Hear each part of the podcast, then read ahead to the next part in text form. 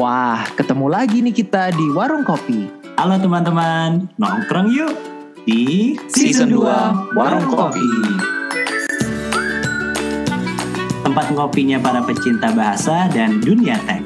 Obrolan seputar UX dari sudut pandang penulis. Contoh nih, mau belajar UX Writing, banting setir ke UX Writing, bikin portfolio, mulai copy research, atau mau tahu jenjang karirnya kayak gimana, Ya di warung kopi. Eh, kalau mau tahu gajinya berapa, ada topiknya nggak ya? Ada nggak ya? Eh ngumpul yuk, tamunya udah dateng nih. Yuk, yuk, yuk. yuk.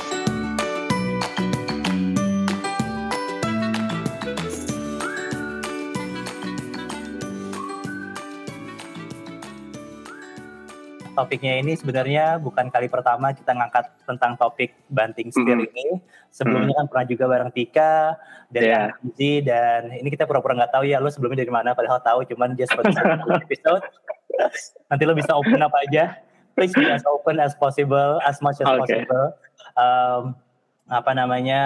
Ya, so basically kita mau ngebahas tentang banting setir. Kenapa? Karena meskipun sampai sekarang udah banyak perusahaan yang menyuplai pekerjaan UX writing. Eh, sebenarnya di masa-masa sekarang ini justru agak sulit ya. Tapi uh, demand untuk jadi seorang UX writer itu tetap ada terus. Uh, Apa namanya? Cuma banyak juga yang masih belum yakin. Sebenarnya gue bisa nggak ya? Gue nggak punya portofolio. Gue nggak punya pengalaman UX writing. Gue nggak punya pengalaman UX ataupun writing gitu loh. Jadi ya hopefully melal- melalui episode ini apalagi dengan lo nih yang denger-denger sebelumnya bukan UX writer ya nggak tahu ya benar apa enggak Wah, penasaran gue sebelumnya apa ya? oke tapi sebelum Iya. sebelum ke sebelum ke Iya. dagingnya ya eh, Iya, boleh iya. kenalin dulu Laza yourself dan background story lu tuh apa sih Hmm, oke oke. Um, btw, thank you udah ngundang gue ke warung kopi. Ya, ini salah satu podcast UX writing yang gue dengerin um, di Indonesia gitu kan. Uh, jadi I think it's really an honor for me to be invited ya buat sharing uh, pengalaman gue di sini bareng teman-teman. Um, ya gue Reza. Sekarang gue kerja sebagai UX writer di sebuah tech company di Indonesia yang apa bergerak di bidang uh, online travel agent ya. Um, lokasinya di mana lokasinya Oh, enggak enggak ada lewat lewat lewat jangan jangan jangan lewat aja. Um, iya, uh, jadi gue um, karir switcher kebetulan. Uh, gue baru bekerja sebagai UX writer itu baru dua tahun setengah terakhir ini deh dari awal 2021 ya. Jadi sebelum 2021 itu gue kerja sebagai um, HR gitu. Selama kurang lebih empat setengah tahun lah gue di HR gitu. Dan akhirnya memutuskan untuk banting setir ke UX writing. bentar pelan pelan pelan dulu nih. Tadi berapa tahun di dunia HR Oh di HR itu sekitar dua- empat tahun lah, empat tahun lebih dikit gitu. empat tahun oke dan di HR kerjaan lo ngapain Za Ganti-ganti sih sebenarnya di HR kan ada ada ada banyak uh, role juga gitu kan. Gue di HR pernah di learning and development, terus pernah jadi recruiter, dan yang terakhir itu gue kerja sebagai employer branding di HR gitu. Nah setelah employer branding baru tuh gue banting setir ke UX writing. Boleh Berarti tahu nggak yang HR? Oh sorry, yang HR itu di tech company atau korporat atau gimana? Startup? Ya, jadi um, mungkin ini ya, gue gue kebetulan tipe orang yang sering banget pindah-pindah perusahaan. jadi um, gue sempat di corporate, uh, outsourcing corporate gitu, dan tapi most of the most of the ini sih kebanyakan di tech company sih. Jadi kayak gue pernah kerja di Mapan, di Gojek juga pernah, di beberapa tempat lain lah, gitu. Nah, Za, fokus lu tadi di HR tuh berarti lebih employee related ya? Berarti bukan Betul. produk produk bukan produk related. Bukan, bukan sama sekali. Oke. Terus kenapa kenapa nggak lanjutin di sana aja, Za? Kenapa lo tiba-tiba Hmm. nggak tahu ya tiba-tiba atau enggak? eh, Mhm. kenapa lo akhirnya milih UX writing? Iya, um, mungkin ini dari agak mundur dikit kali ya. Kenapa gue tertarik untuk pindah dulu gitu untuk banting setir dulu gitu. Um, jadi tuh gue pertama kali um, tertarik untuk nyoba itu tuh ketika gue kerja di tech company itu sih gitu. Um, kan gue di tech company pertama gue itu kerja sebagai recruiter waktu itu dan kebetulan uh, gue nge-handle uh, tech team jadi gue recruiting people untuk masuk ke tim engineeringnya di perusahaan gue saat itu. Um, ya dan karena kebetulan kerjanya di tech company, engineering team dan design team itu kan kayak core team banget ya. Karena ya kalau misalnya nggak ada mereka, ya apa yang mau dijual gitu kan? Karena yang dijual ya digital product gitu. Um, karena sering berinteraksi dengan mereka, gue jadi ngeliat bahwa oh kok kayaknya kerjaan mereka sangat impactful ya ke kelangsungan perusahaan ini gitu. Again, kalau mereka nggak, kalau tidak ada mereka yang develop produknya, dan apa yang mau kita jual gitu.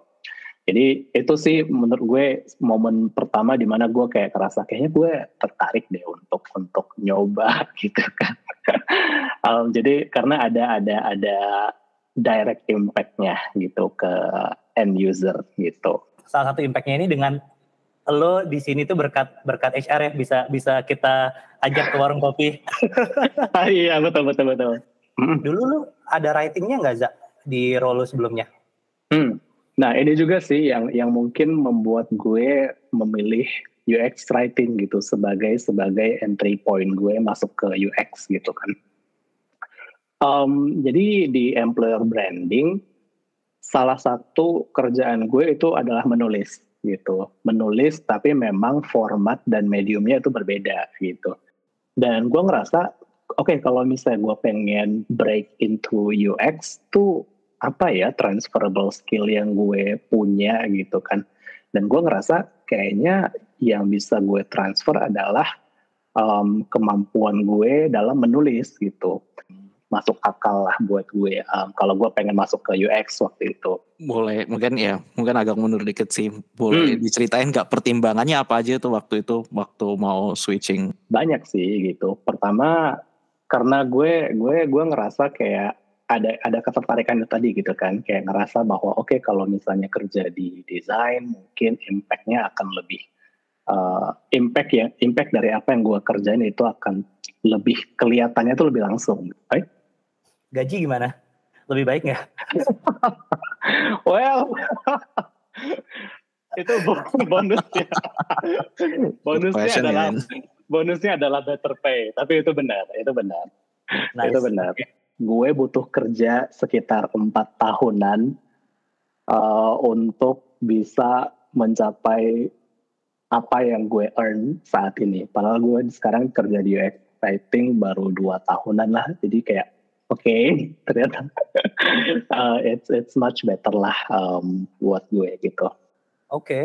berarti kan hmm. kita udah maju nih ya dari role HR ke hmm. role sekarang UX writing.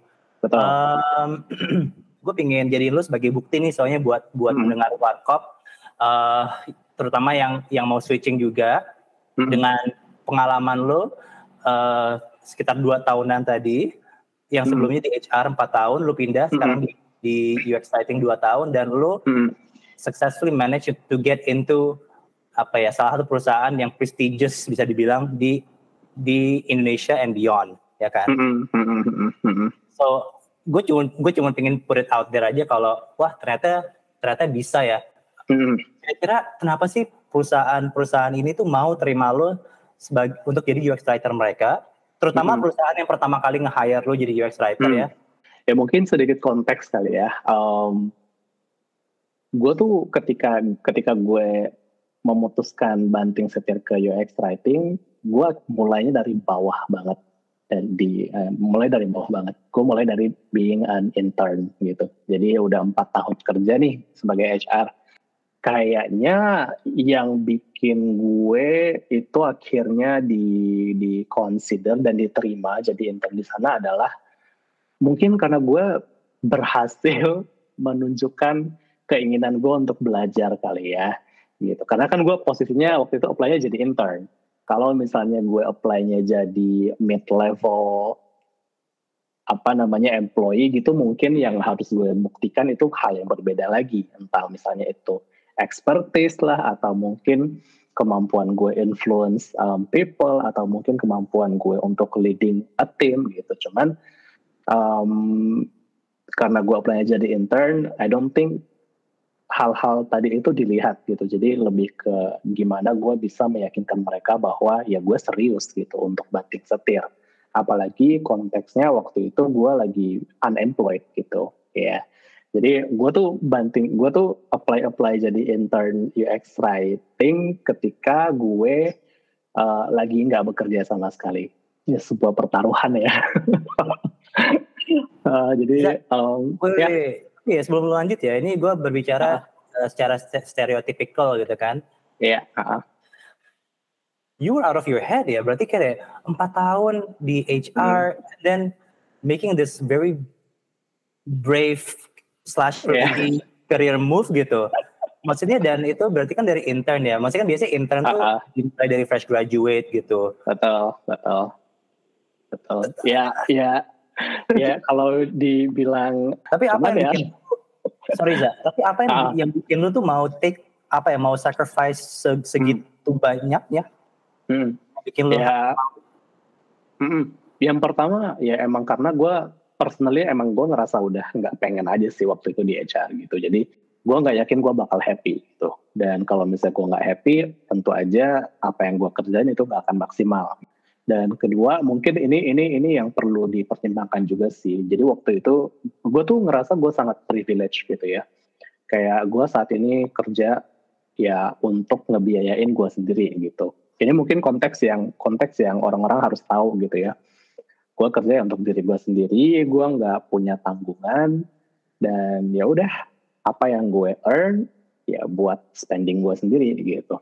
Um, ya dan karena punya sedikit tabungan waktu itu gitu kan untuk make sure bahwa gue bisa lah hidup 3-4 bulan ke depan tanpa penghasilan tetap jadi ya ya ya akhirnya memutuskan untuk coba aja dulu gitu ya I agree sih Kayaknya itu yang perlu digarisbawahi juga ya bahwa kondisinya mungkin belum tentu sama dengan kondisi Reza pada saat itu. Uh -uh.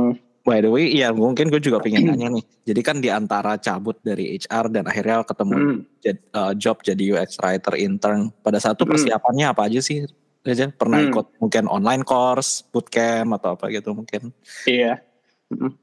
Iya ada pasti ada lah gitu persiapan gitu kan karena kan lo lo gue pengen masuk ke bidang baru yang gue nggak punya formal educational maupun professional background sebelumnya gitu. Jadi ya gue belajar, baca-baca artikel, baca-baca um, apa namanya, ya baca-baca artikel, dengerin podcast, ya, um, nontonin video di YouTube, ikutan workshop yang salah satu instrukturnya adalah Edwin. Gitu. uh, dan ya uh, networking gitu dan orang-orang gitu. Well, in fact kerjaan gue, in fact kerjaan gue sebagai intern itu tuh gue dapetin gara-gara gue networking sih gitu. Jadi um, ya jangan meremehkan networking guys.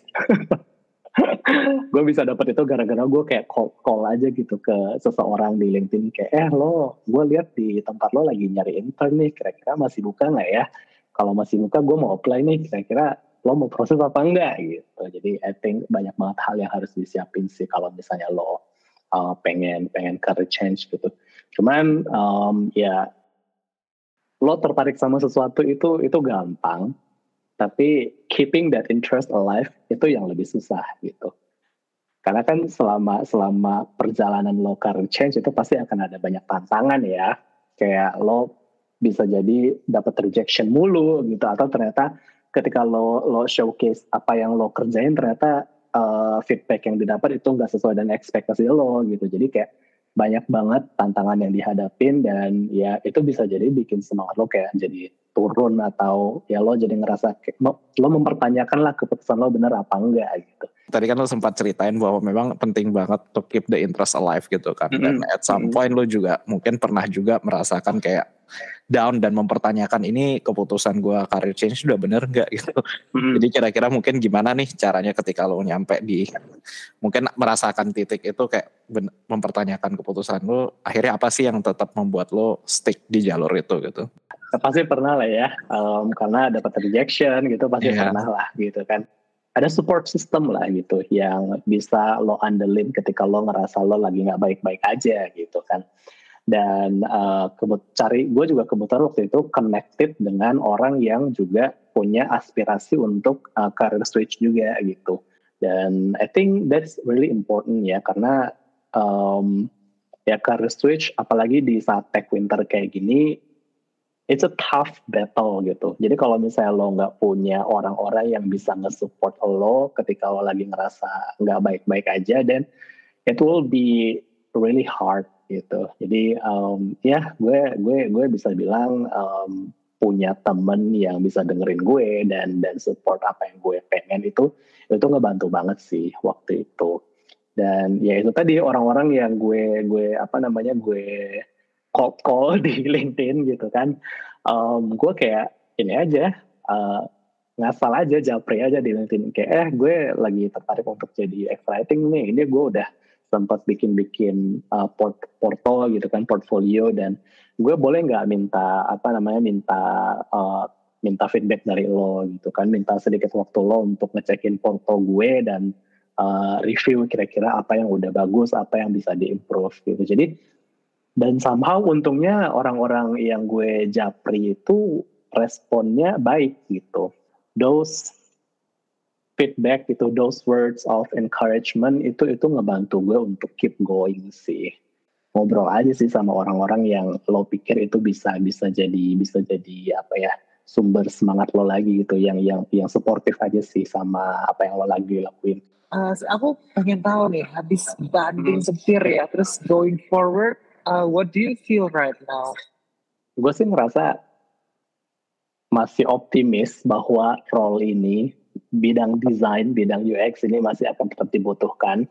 Cuman ya kayak perlu realistis juga kali ya. Kita melihat bahwa sekarang kondisinya lagi nggak baik-baik aja industri ini. Jadi kalau ditanya cemas apa enggak, ya sedikit cemas gitu. Tapi ya let's see lah ya apa yang akan terjadi ke depannya gitu. Um, semoga sih ke depannya industri ini bisa recover gitu. Tapi aku rasa orang yang kita selama orang yang kita serve itu adalah manusia, ya iyalah orang yang manusia ya. Itu pasti tetap butuh tetap butuh desainer desainer yang yang yang emang harus bisa paham human nature sih untuk bikin produk yang itu bisa cater to their needs and problems gitu. Kalau nggak optimis bakal banting setir ke mana lagi Za? nah, that's the next question. Bakal ngerjain apa lagi nih?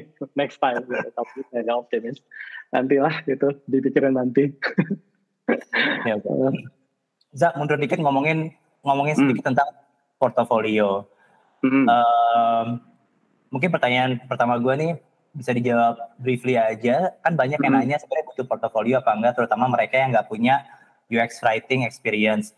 Uh, jawaban lu tuh apa aja kalau buat itu?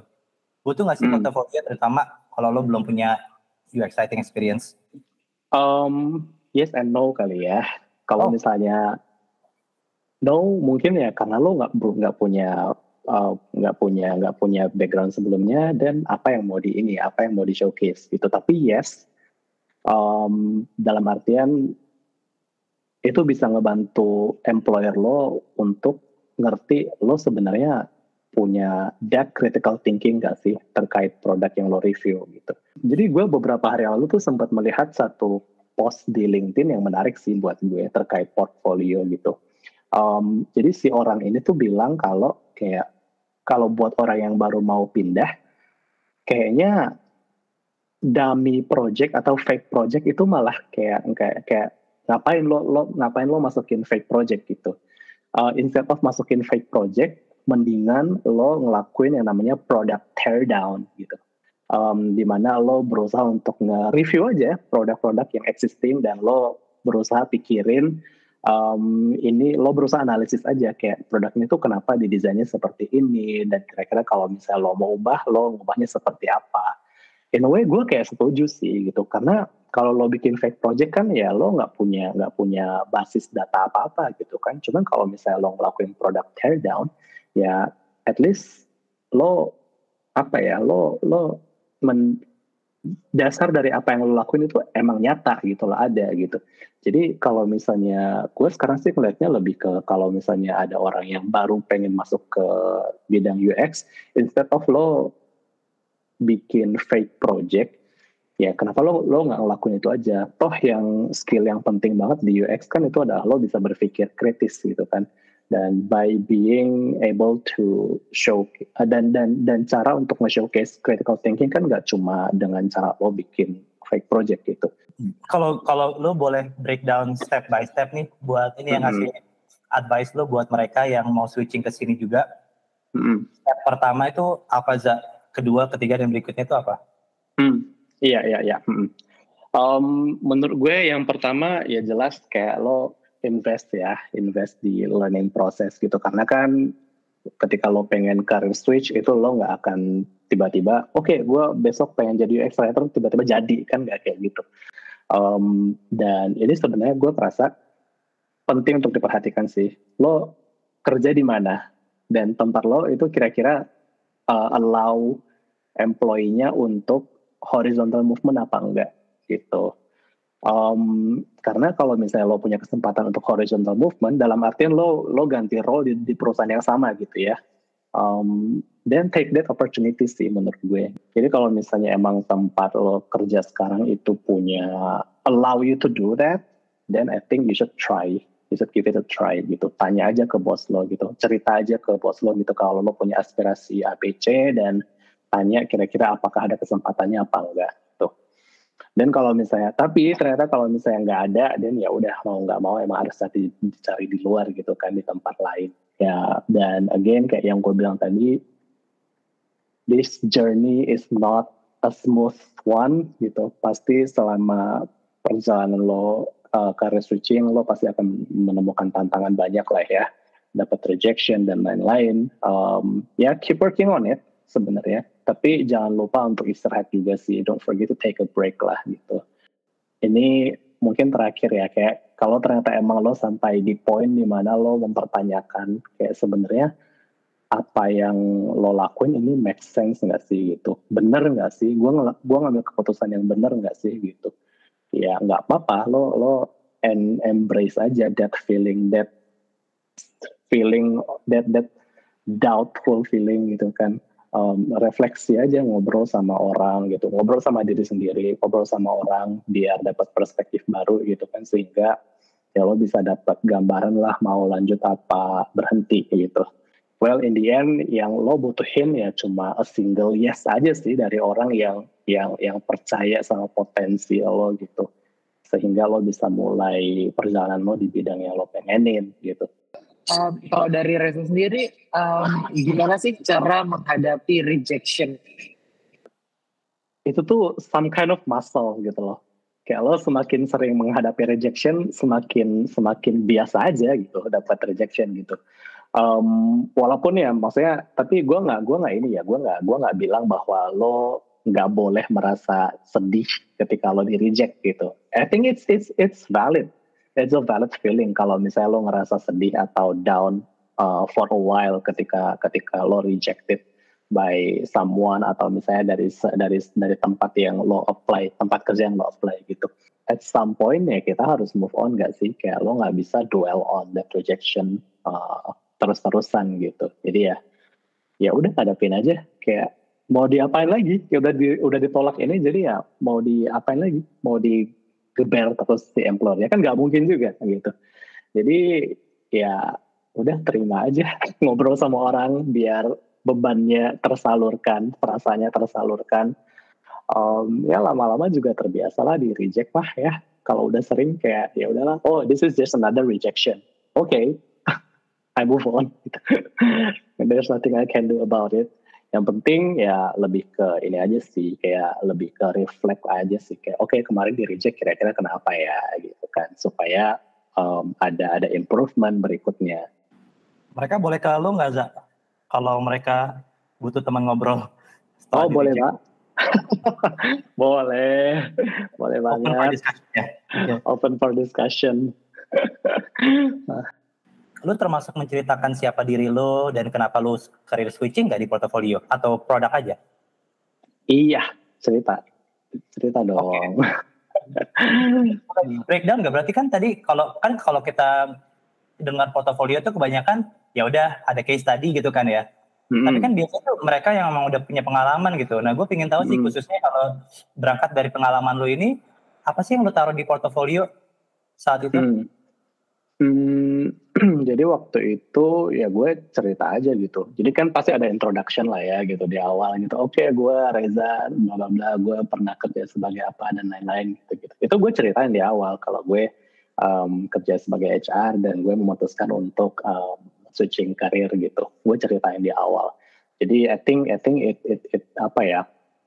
um, itu sets the ground lah ya kita kita ada di mana gitu jadi in a way itu juga mungkin set apa ekspektasi juga sih dari dari siapa yang ngebaca ngebaca porto gue waktu itu.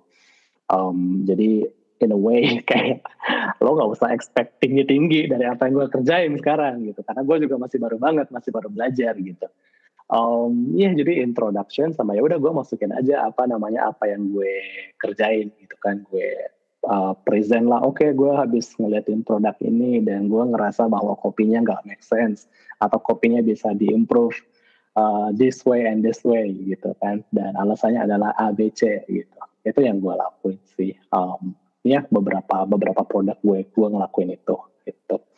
Dan ya um, somehow untuk nge-build presence juga kali ya itu juga yang gue lah jadi kayak gue nggak cuma include itu di di di porto gue tapi juga gue post juga di LinkedIn gitu. Ya yang gue rasa itu sekarang juga udah banyak orang lakuin gitu ya. Um, sekarang kan orang-orang yang pada ikutan bootcamp segala macam kan mereka pasti dikasih uh, tugas gitu kan. Dan biasanya mereka udah rajin tuh ngepost di LinkedIn. I think that's a good thing to do gitu karena it builds your presence lah di di di komunitas ini gitu. Jadi um, lo kelihatan gitu um, ya jadi itu yang gue lakuin juga sih dulu Hmm, kalau dari gue mungkin ini sih ada pesan nggak untuk uh, pendengar warung kopi yang sekarang mungkin lagi berpikir untuk banting setir ke UX writing nih ngikutin langkahnya Reza. Silakan kawan. Pesan-pesan boleh nih. ya yang tadi gue bilang sih career switching is not a smooth journey ya um, pasti. It's, it's a long and winding road lah pasti. Itu pasti banyak tantangannya aja. Keep going keep uh, doing what you doing. Um, kalau misalnya capek lagi merasa rasa merasa ragu gitu kan lagi mikir apa yang lo lakuin ini benar atau enggak ya udah take a break istirahat gitu ngobrol sama orang um, refleksi berdialog lah dengan diri lo sendiri gitu kan. Um, dan kalau ternyata emang lo memutuskan maju dan ya I wish you good luck. Tapi kalau misalnya memutuskan untuk stop pun ya ya udah nggak apa-apa juga gitu. Well again yang kayak gue bilang tadi in the end you only need one yes dari orang yang percaya sama potensi lo gitu. Um, ya semoga sukses aja sih kalau misalnya butuh teman ngobrol dan segala macam ya just reach out aja lah ke LinkedIn gitu boleh banget saling sharing aja struggle masing-masing gitu. Indah sekali ya cerita lu Za, sumpah deh. Aku udah terlena gitu loh ngedengerin suaranya tenang, pelan gitu sama membawa suasana gitu sama pesan-pesan indah ya. Udah terlatih Semoga lah. bermanfaat. Gue ngeliat lu apa kamu tuh kalem gitu. Mungkin emang udah terlatih dengan apa that non smooth journey itu ya saya. Mungkin ya. Uh, Za, are you happy where Hai. you are now? I am. Gue happy sih sejauh ini. Um, tapi kan happy is a state of mind ya. It, it, itu itu itu emotion gitu dan emotion kan it's it's never permanent gitu. Ya sekarang sih gue happy. Cuman nggak tahu setahun ke depan, dua tahun ke depan apakah masih akan happy? Ya nggak tahu ya. Again, it's a state of mind. It's it's a it's a temporary emotion. Um, tapi kalau ditanya sekarang happy apa enggak, iya gue happy. Oke, okay, Za. I think that's all dari kita nih. Thank you banget. Okay, deh. For, for being uh, honest dari dengan cerita-cerita lo barusan. Hmm. I'm sure ini belum ke belum kegali semuanya sih. So teman-teman kalau emang pingin ngobrol boleh ya Za ya ngobrol sama lo. Boleh. Gitu ya. Boleh boleh boleh boleh banget. Oke. Okay. Connect oh, aja. Siap. Di mana nih? LinkedIn? Di LinkedIn boleh. Oke. Okay. Biar biar tahu sekalian ya apa. Iya. tahu. anyway, gila. Sip, thank you so much ya Za. Udah mampir ke warung yeah. kopi, udah mampir. Oke, okay, thank you Za. Thank Bye. You, thank you for having me. Bye. Thank you so much.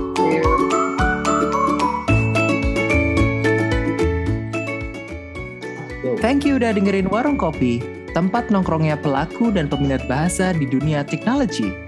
Follow Spotify Warung Kopi dan nyalain notifikasi biar nggak ketinggalan episode terbaru. Jangan lupa mampir ke Instagram kita at warung.kopi. Sampai jumpa!